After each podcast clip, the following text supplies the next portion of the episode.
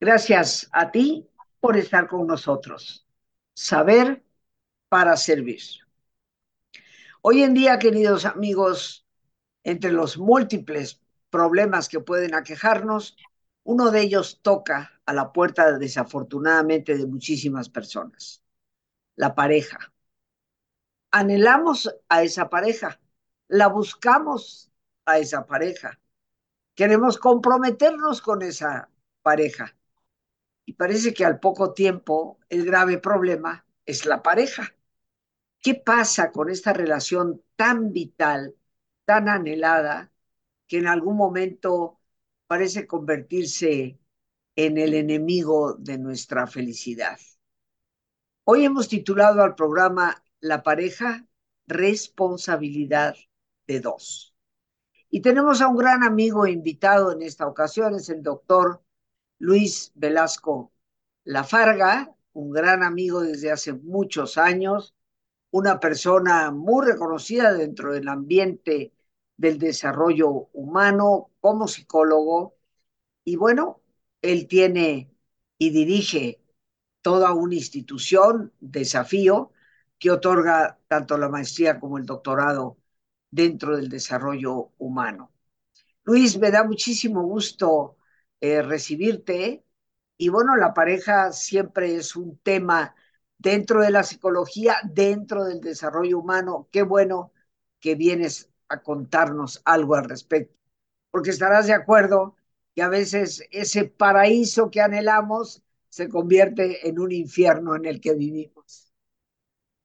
Exactamente, tú lo has dicho, querida Rosita, muchas gracias por de nueva cuenta estar contigo platicando y de temas que nos conciernen a todos, especialmente este de la pareja, en que eh, pues es de dos justamente y que somos dos los que la construimos eh, conjuntamente y, bueno, y que todos deseamos estar en pareja alguna vez en la vida, eh, independientemente de que seamos, seamos solteros profesionales, asumidos, ¿no? Había una tesis de maestría en psicoterapia que decía eh, la soltería no asumida, ¿no? Y, esto significaba que eh, las personas que, quieren estar en pareja, pero que por alguna razón no pueden estar, y que, eh, y que de alguna manera también se han permitido tomarse el riesgo de estar en pareja. porque es, en efecto, es, es, como el riesgo de existir, este que tenemos todos desde el momento en que nos concibieron nuestros padres y aparecemos sobre la faz de la Tierra eh, sin que nos hayan pedido permiso y que sin embargo, como decía el doctor Víctor Frankl, decidimos quedarnos viviendo en la Tierra, eh, viviendo nuestras vidas y disfrutándolas para lo que venga, ¿no?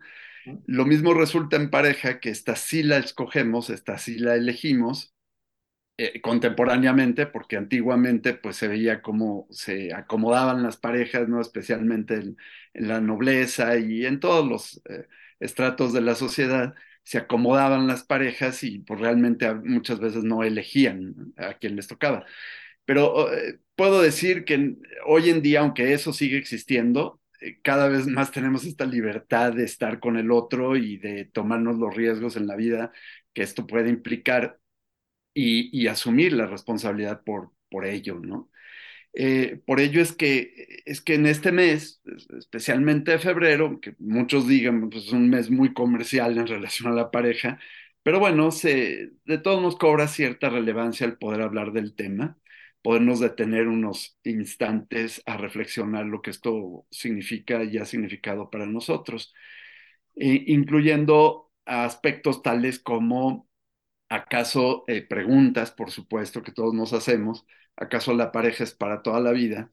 Como eh, dicta este ritual matrimonial y que a la hora que decimos, no, bueno, pues como para toda la vida, ¿no? Decía un sacerdote a una paciente, ¿no? A, una feligres, para, eh, en su caso, que el matrimonio no era para toda la vida, eh, o era para toda la vida que durara el amor. Entonces, esto significaba esto en el siglo XVI, en que después de una encíclica de un papa se cambió el, texto y, le quitaron hasta lo que durara la vida del amor, ¿no? Y entonces se quedó hasta lo que durara toda la vida, ¿no? Eh, en tal caso es que el amor pues eh, se va construyendo, se va enriqueciendo. Alguna vez hablábamos de, de las etapas del amor, ¿no? En donde pues hay enamoramiento en una primera etapa, es, es, una fantasía, es un buen deseo, es una ilusión, es, es una eh, novedad y esto eh, no, nos trae con el corazón brincando en el pecho, eh, pero con el paso del tiempo se vuelve una cotidianidad y es, este amor, este enamoramiento se puede convertir en un amor más maduro, más de adultos, más de personas sensatas que con la cabeza más fría pueden decir, bueno, eh, ¿cómo es que podemos estar juntos, no? De la mejor manera posible, el tiempo que esto dure. Y, y posteriormente el, decir, bueno, sigo con esta persona a pesar de las diferencias, a pesar de los conflictos, a pesar de todo esto que nos eh, también nos reta y nos pone en, en eh, la arena de luchar por mantener una relación, ¿no? Una relación inteligente emocionalmente y espiritualmente hablando que nos mantenga juntos y que seguimos construyendo el amor, porque es un tema que, que no termina. ¿no? Eh, realmente... Perdón, sí, perdón que sí, te claro. interrumpa, Luis, pero aquí me llamó mucho la atención esto del texto previo al siglo XVI, que dure todo el tiempo que dure el amor, ¿no? Pero aquí es donde viene, sí, la pregunta, el amor el amor es una tarea, porque tú sabes que en muchas tradiciones el amor no es un sentimiento. O sea, el, amor hacia una pareja no es propiamente un sentimiento, es una decisión que tomas en base a la cual vas precisamente a construir. Entonces, el amor es una decisión, es un sentimiento, porque a muchas personas les va a mover el piso todo el tiempo que dure el amor. Y aparte que tú digas que eso se cambia dentro de las estructuras eclesiales en el siglo XVI, pues no me, no me suena nada extraño, porque sabemos que en ese siglo fue el concilio de Trento, que era una respuesta a la reforma protestante, donde la Iglesia Católica quiso como que exacerbarse en las medidas de, de rigidez, ¿no? Entonces no me extrañaría nada que fuera el concilio de Trento el que dio este cambio, pero sigue habiendo la pregunta. Eh, claro. ¿El amor es algo que, qué bonito te quiero y ya no te quiero? ¿O es algo en lo que debemos trabajar? Claro, eh, tú lo has dicho, que la tercera opción sería ambas, es decir, el amor una decisión y un sentimiento. Eh, un sentimiento porque nace desde el fondo de tu ser, desde las entrañas, podríamos decir, desde la sensibilidad, desde el corazón, en fin, to todas estas partes no racionales que, que forman parte integral de nuestro ser. Y también lo es una decisión, lo que lo conecta con el eh, aspecto cognitivo, ¿verdad? Eh, volitivo, y que, y que decido estar contigo de alguna manera, y que eh, sigo alimentando, por un lado, el sentimiento que es espontáneo, que es libre, que es eh, sensitivo, y por otro lado, eh, sigo alimentando la relación con buenas decisiones. Es decir, sigo contigo a pesar de nuestras diferencias, a pesar de nuestros conflictos o gracias a ellos, ¿no? Porque contigo me complemento. Cuando, cuando puedo hablar contigo así de, de la neta del planeta, entonces, eh, esto te confronta a ti, me confronta a mí, eh, y, nos, y nos enfrentamos. Y, y, en el enfrentamiento desde un diálogo de altura, es decir, de una conversación de dos seres humanos adultos, eh, inteligentes en, en, lo cognitivo y en lo emocional, en que podemos llegar a, buenas, a buenos puertos y que esto nos hace permanecer juntos porque nos fortalece. Lejos de destruirnos, el conflicto nos fortalece, ¿no? Eh, desde ese punto de vista. Y entonces algunos le llaman metasentimiento, porque va eh, más arriba de los sentimientos cotidianos que conocemos como, como la ira, como la tristeza, eh, la alegría, entre otros, ¿no? Entonces, bueno, pues la iglesia, de alguna manera, no, no, estamos hablando de la iglesia, pero dio es, esta opinión, vamos a decir, que duraría la relación hasta lo que la muerte del amor lo separara hasta antes del concilio de Trento precisamente, y que posteriormente se sujetara precisamente para que pudiera sobrevivir la iglesia como institución en aquel entonces ante los embates del protestantismo, ¿no? Eh, la realidad es que yo pienso que más allá, por supuesto, de la iglesia, hoy, hoy en día lo decimos, está el desarrollo espiritual, este que me permite considerar al amor como un ejercicio en la libertad. Eh, para los años 60, lo sabemos perfectamente, la combinación de las palabras paz y amor, ¿no? O amor y libertad, causaron muchísimo impacto en la sociedad de pues mediados del siglo pasado y que eh, de alguna manera nos han contribuido a, la época contemporánea a decir cómo ejerzo la libertad, cómo ejerzo el amor, cómo ejerzo eh, el sentimiento y cómo puedo tomar decisiones sin matar el sentimiento. Eh, cómo alimentarlo, por ejemplo.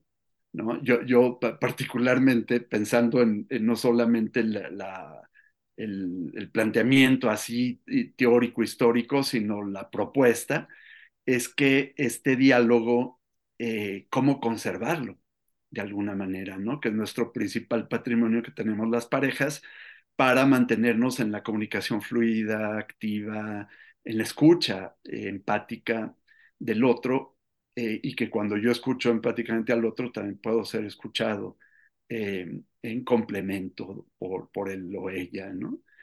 Y, y bueno, ¿cómo ves? Sé que tienes una actividad pronta, pero me gustaría, si te es posible, que compartieras con nosotros dos, tres, cuatro puntitos que fueran útiles ya a todas las personas que amablemente nos ven y escuchan, de cómo ser corresponsables, cómo co-construir eh, la relación de la pareja, ¿no? Que estoy completamente de acuerdo, es cosa de dos. ¿Qué recomendaciones nos podrías hacer? Bueno, eh, mira, en, esto de la actividad de la que dices que tendremos prontamente cuatro, cinco jueves del, del, próximo mes de marzo, que es ahora un mes un poquito más largo a diferencia de febrero, ¿no? que tenemos cinco semanas completas, es que eh, tendremos un taller que le hemos denominado pareja en co-construcción. Por lo tanto, es de dos, ¿no? Eh, tal como tú lo apellidas y un subtítulo que dice disculpe las molestias que esto le ocasiona. Que, que toda construcción genera molestias, ¿no? Claro. Genera polvo, genera tierra, genera piedras, eh, escombros, eh, desechos de, de, la construcción, ¿no? Y que en la pareja, eh, a manera de metáfora, de alguna manera contribuye a describir lo que sucede en las parejas, ¿no? Y entonces eh, nuestra introducción, nuestra invitación es que la pareja se construye con aquella persona que hemos elegido para transitar por una parte importante de nuestra vida. Recrearla, darle mantenimiento, actualizarnos y cuestionarnos nos permite revitalizar la relación. Y en ello estamos abordando cinco temas. El primero es el amor en tiempos de crisis y que bueno, afortunadamente todo el mundo le vemos la salida ya a esta gran pandemia que hemos eh, atravesado, pero que nos cuestionó profundamente porque al estar encerrados en casa, la pareja pues se, se confrontó, ¿no? Sí. Se confrontó y, y era un, un, gran dilema, ¿no? O nos unimos o aquí acabamos separándonos. ¿Y en qué condiciones podemos unirnos? cómo establecer nuevos hábitos de vida, cómo repartir las tareas de, la casa, cómo trabajar profesionalmente dentro de la casa, así por los medios electrónicos, y que eh, hemos superado la crisis, las parejas que superaron la pandemia, bueno, están más fortalecidas y cómo podemos seguirnos fortaleciendo en esto, ¿no? Así como las crisis propias que vivimos como seres humanos individuales, a cómo las vivimos en pareja. Un siguiente tema es honrando nuestro linaje, que es esto es reconocer a nuestros ancestros, es decir, nuestra familia de origen, nuestra familia de la que provenimos, como de la que proviene nuestra pareja, y el que en un taller de, por supuesto, de seguridad psicológica, de, respeto, de consideración por el otro, podamos abrir y tocar temas que pueden ser álgidos en ocasiones como estos, y que, y que bueno, con todo ese cuidado es que podamos abordarlo. Explorar la historia familiar y reconocer las heridas que, que todavía por ahí tenemos. Luego tenemos el tema de la gestión de la cotidianidad, esta, esta que nos ocupa todos los días, eh, y dice estos acuerdos y creencias que nos dan forma a la vida en común. Eh, ¿Qué acuerdos nos han servido? ¿Qué acuerdos tenemos que modificar o actualizar para eh, seguir adelante en esta relación eh, si lo queremos hacer, ¿no? El acento en la intimidad, esta intimidad en la que podamos hablar acerca de ella, en, cobrar confianza, en el, cuando me preguntas el cómo se hace esto, bueno, eh, yo, yo, muchas veces recomiendo el, salen juntos ustedes, hoy que se puede ya salir, salen juntos, ¿no? Se, se toman el tiempo de, de, de, hasta, hasta, digamos, se liberan un poco de esta obsesión por estar trabajando todo el tiempo y se toman el tiempo de verse, de, desde tomarse un café, desde salir a desayunar, comer o cenar, o, o de plano a viajar. ¿Acaso? eh, y que con esto le invierten a la relación de pareja. Esto es como la terapia prolongada, ¿no? Aquella en la que aun cuando tomemos terapia o un taller, podemos seguirle eh, construyendo esta relación, ¿no? A través de continuar la conversación entre los dos. Eh, y por último tenemos, y de aquí a dónde iremos, es el quinto tema, que es esto de, de pues planeamos un año nuevo, para la empresa, planeamos un año nuevo para la relación de pareja también, ¿no? Es decir, que queremos, qué queremos hacer este año, por ejemplo, queremos viajar, queremos hacer esto, eh, tenemos algún gasto, cómo priorizarlo, cómo mm, presupuestar y cómo ejercer nuestros recursos de la mejor manera posible. Eh, son, son algunos de los temas que estaríamos tocando. Son cinco ocasiones y pues es un taller breve, pero que nos puede llevar a estas reflexiones puntuales, necesarias, impostergables que la pareja requiere. Rosita.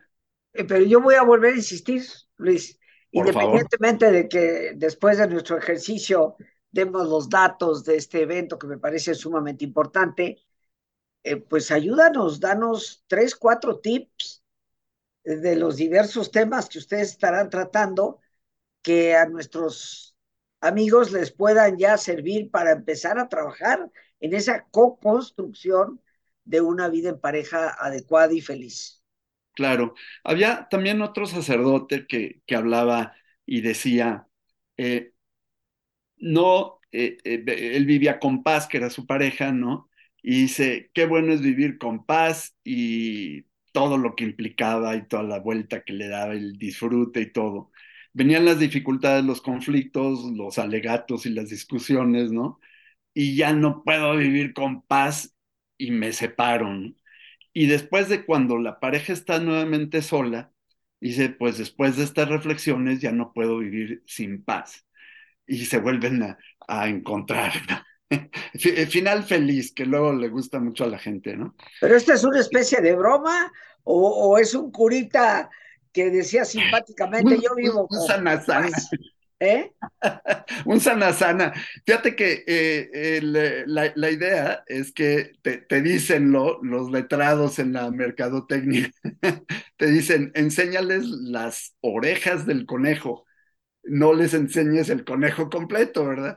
Eh, pero bueno, si me permites hacerlo así, es, es decir, el, el cómo hacer estos diálogos en el taller, cómo ponerlos en práctica, cómo eh, manejar el sentimiento en, en, con la pareja sin sentirnos lastimados, sin hacernos las víctimas o sin caer en ser los victimarios. Claro. Sabemos que todas las, las, víctimas muy posiblemente alguna vez fueron, eh, todos los victimarios fueron víctimas y por lo tanto las víctimas se pueden convertir en victimarios. ¿no?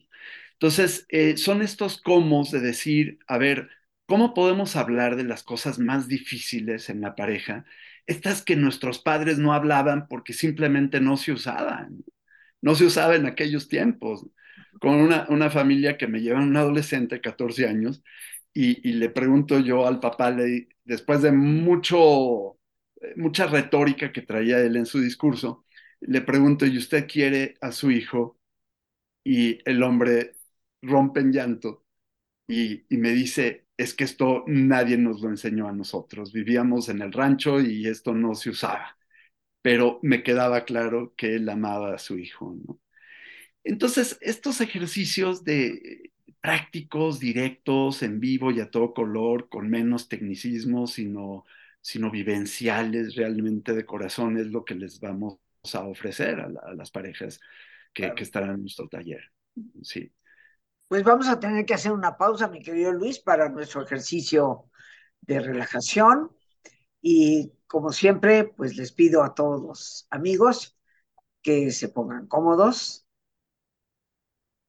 y si nos es posible hacer el alto completo, qué mejor que cerrar los ojos.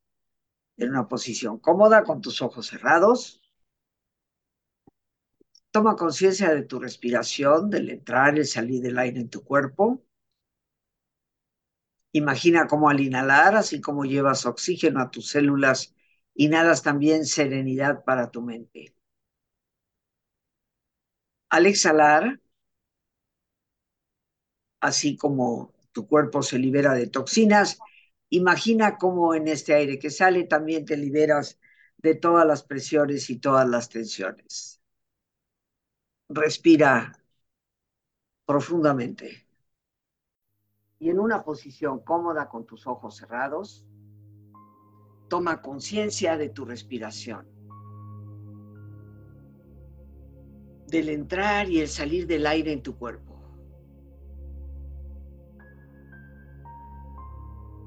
e imagina cómo al inhalar, así como llevas oxígeno a todas tus células, inhalas también serenidad para tu mente.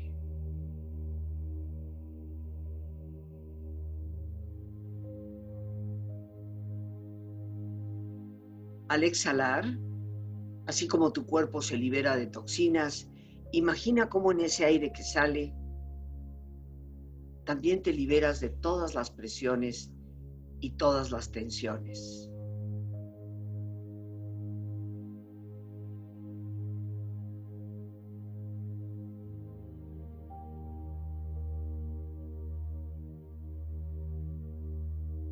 Respira profundamente.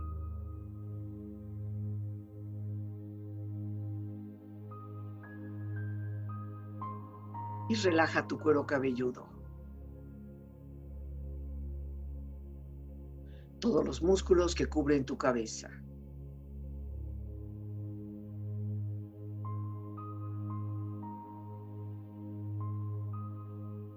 Relaja tu frente. Siente la piel, la vibración de la piel que cubre tu frente.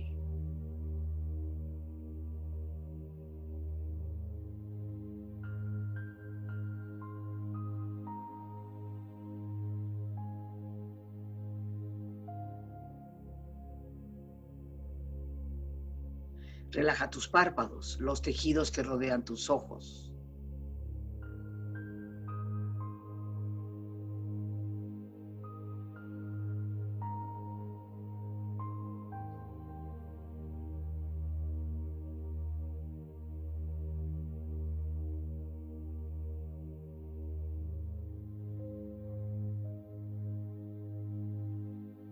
Relaja tus mejillas, toda la piel, todos los músculos que cubren tu cara.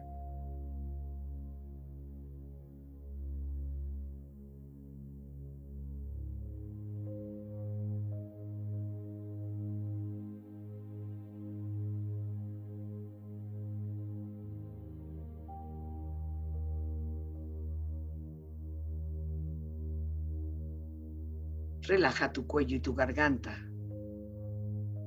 Siente su flexibilidad, equilibrio, balance.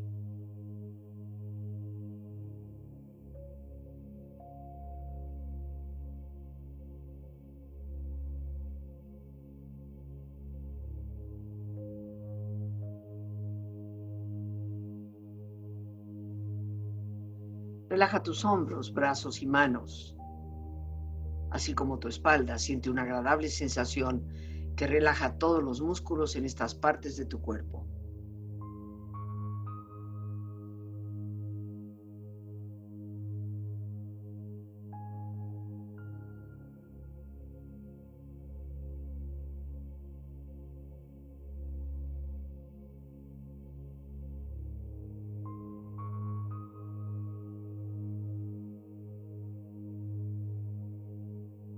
Relaja tu pecho exterior e interiormente, relajando todos los músculos, imaginando a todos tus órganos internos funcionar rítmica y saludablemente.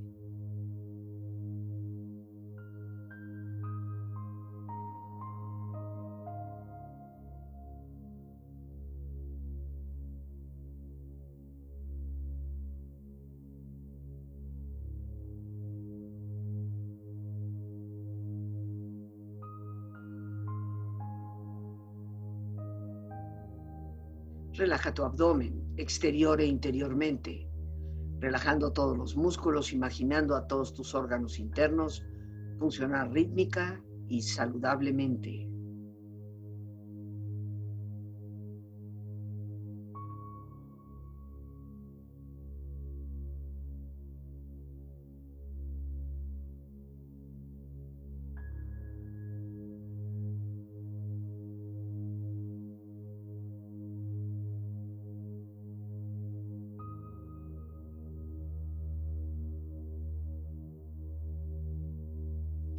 Relaja tus muslos, tus rodillas, siente la piel, la vibración de la piel que cubre estas partes de tu cuerpo.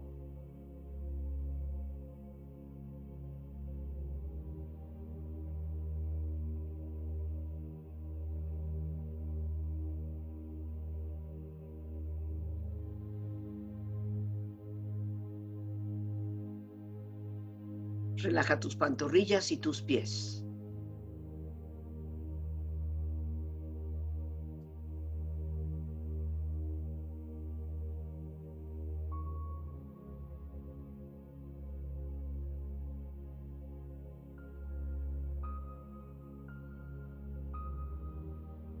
Con tu cuerpo profundamente relajado, proyecta en tu mente la imagen de un lugar ideal para el descanso. Imagina los colores, los sonidos, los aromas. Es una escena de belleza y paz. Siente estar ahí.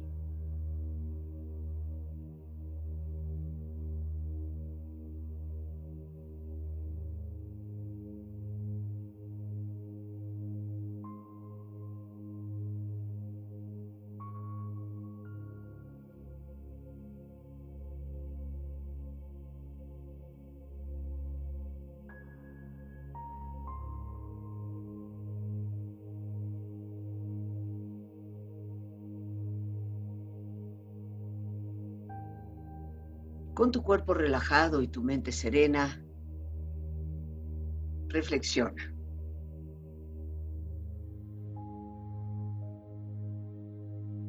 Creo fielmente que cualquier vínculo como la pareja requiere de responsabilidad afectiva. No puedes esconderte en un yo soy así porque si eres consciente de que estás haciendo sentir mal a otra persona y no cambias, tú eres el problema.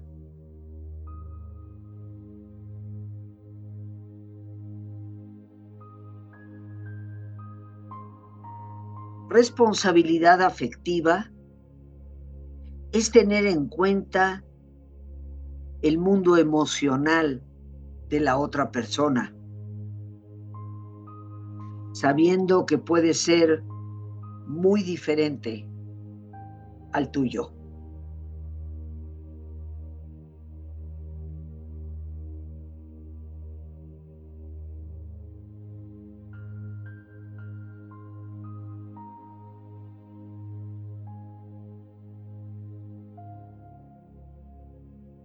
El desapego no es desamor, sino una manera sana de relacionarse, cuyas premisas son independencia, no posesividad y tampoco adicción.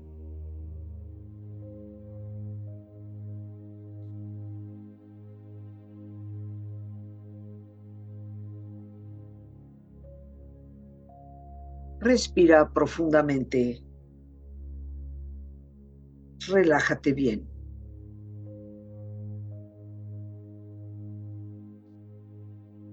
Y con esta experiencia empieza lentamente a estirarte, brazos, manos, piernas y pies, moviendo tu cuello, bostezando si lo deseas, haciendo que tu cuerpo retome su nivel de actividad habitual hasta muy lentamente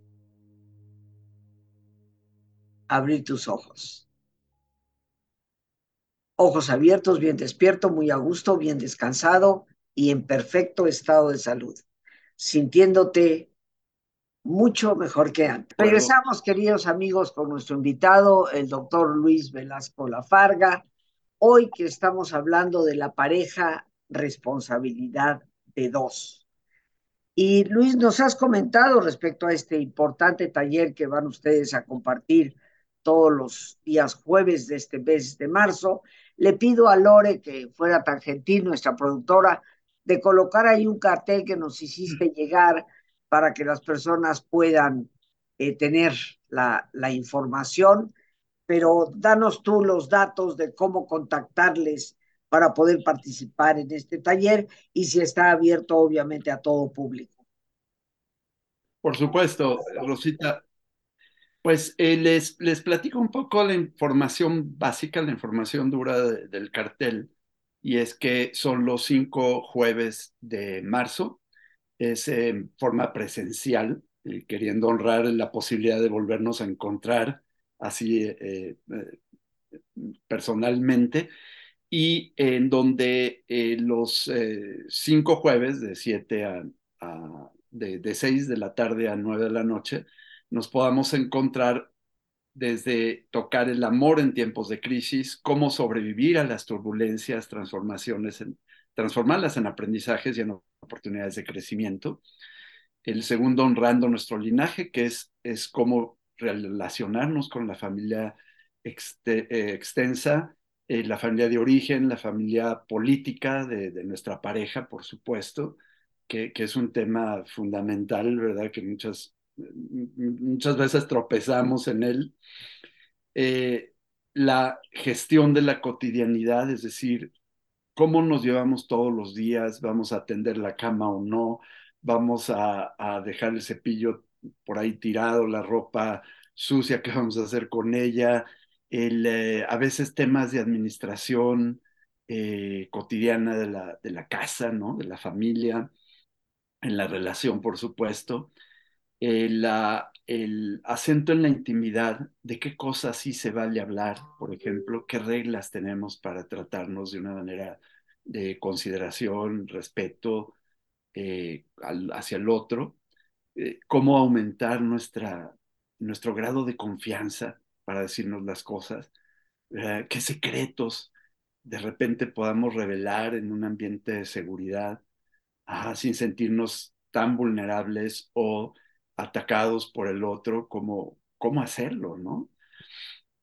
Y, y bueno, por supuesto, te, temas de sexualidad que a veces dicen, pues esto ya pasó, esto ya no es de ahorita, estos mitos y tabúes que nos hacemos, ¿no? Acerca de la sexualidad de estas edades, ¿cómo se te ocurre? Pues bueno, la realidad es que la sexualidad nos acompaña toda la vida, ¿no? eh, de diferentes manifestaciones, pero, pero sí reconocer aquellas que, que, podemos seguir manifestando mutuamente al servicio de este amor en co-construcción. Y de aquí a dónde iremos, que es como el futuro emergente que nosotros lo hacemos emerger. Es qué futuro queremos para nosotros como relación, que nos permita seguir juntos, que nos permita oxigenarnos, que nos permita eh, recrearnos y, y vivir disfrutando y no solamente el, el, el sufrir o el dolor que, que, la relación de pareja también conlleva. ¿no? Esto lo haremos entonces esos días, los jueves 2, 9, 16, 23 y 30 de marzo próximo. ¿Dónde, dónde o cómo localizarlos, Luis? Porque el tiempo se nos acaba. Es Aniceto Ortega, 824 letra D, en la colonia del Valle. En el cartel que ustedes tienen ya en su poder vienen escritos los datos. Eh, los facilitadores somos Claudia Martínez Araiza, que es mi pareja, es mi esposa, y un servidor Luis Velasco Lafarga, y eh, dos teléfonos de eh, información y reserva, que son el 55 35 08 06 59 y el 461 10 07 165. Ahí vendrán anotados para quien quiera acudir a nosotros. Claro. Y, y, Lore seguramente ya va a estar poniendo los teléfonos ahí en la cintilla inferior. Eh, ella siempre nos ayuda con eso. Pero en los pocos minutitos que tenemos, mi querido Luis, te voy a seguir presionando. Danos dos, tres tips que las personas digan, ah, caray, esto es algo que puedo empezar a gestionar ya. Bueno, hay, hay, hay, un proverbio muy común y conocido por todos, que es juntos pero no revueltos, y que ahora lo, lo modificamos a juntos pero no atados. Es decir, cada uno de ustedes como individuo, todos como individuos podemos seguir haciendo nuestra vida. El hacer pareja no nos ata, el hacer pareja nos, nos libera también, nos hace estar con el alter, con el otro, con el que me complementa, con el que puedo crecer también juntos y que, y que física, emocional y espiritualmente podamos seguirnos desarrollando como seres eh, humanos y como seres en pareja, eh, que serán pues los insumos básicos que trabajaremos con ustedes eh, y que bueno, por supuesto, allí habrá consulta, y habrá eh, resolución de, algunos problemas y otros más, pues solamente aclararnos por dónde seguir, por dónde seguir trabajando y el um, echarnos el clavado. Es la invitación que, les hacemos a todos ustedes. La pareja sigue estando vigente, sigue estando en, el mundo del, del, ser humano y por lo tanto es que nos animamos, nos atrevimos a, a plantear este taller en donde podamos eh, personalmente vivirlo. Para la gente de provincia que dicen, pero ¿cómo yo no puedo ir a Ciudad de México? Todo. Bueno, pues, para mayo esperamos hacerlo en línea, eh, con ejercicios propios para hacerlo en, en, la comunicación electrónica. Así es de que estén pendientes también de esto y, y no queden fuera. Bien. Luis, pues nos vamos a tener que, que despedir. Yo les felicito por este, este esfuerzo que están haciendo tú y Claudia porque ciertamente que es algo que se necesita hoy en día, casi te diría con urgencia. Yo también creo en la pareja y creo que la pareja es la madre de la familia y que las familias se convierten en disfuncionales en la medida en que la pareja se convierte en disfuncional. O sea que ojalá que muchos de nosotros eh, podamos hacernos presentes. Y bueno, me imagino que está abierto a todo público y que lo idóneo sería ir con la pareja. Claro, idóneamente ir con su pareja, pero también pueden ir individuos porque todo mundo, hasta viudos o divorciados, todo que dice yo quiero seguir creciendo con el concepto de pareja y quiero continuar en ella y, eventualmente tener otra pareja. Por lo tanto, está abierto para todo el público. Bien. Pues Luis, no me queda más que darte infinitas gracias por, por tu presencia en el programa. Eh, y bueno, queridos amigos, a todos ustedes, como siempre, mi gratitud a nuestra productora Lorena Sánchez, a ti, que eres el más importante. Gracias por tu paciencia al escucharme, por ayudarme siempre a crecer contigo. Que Dios te bendiga.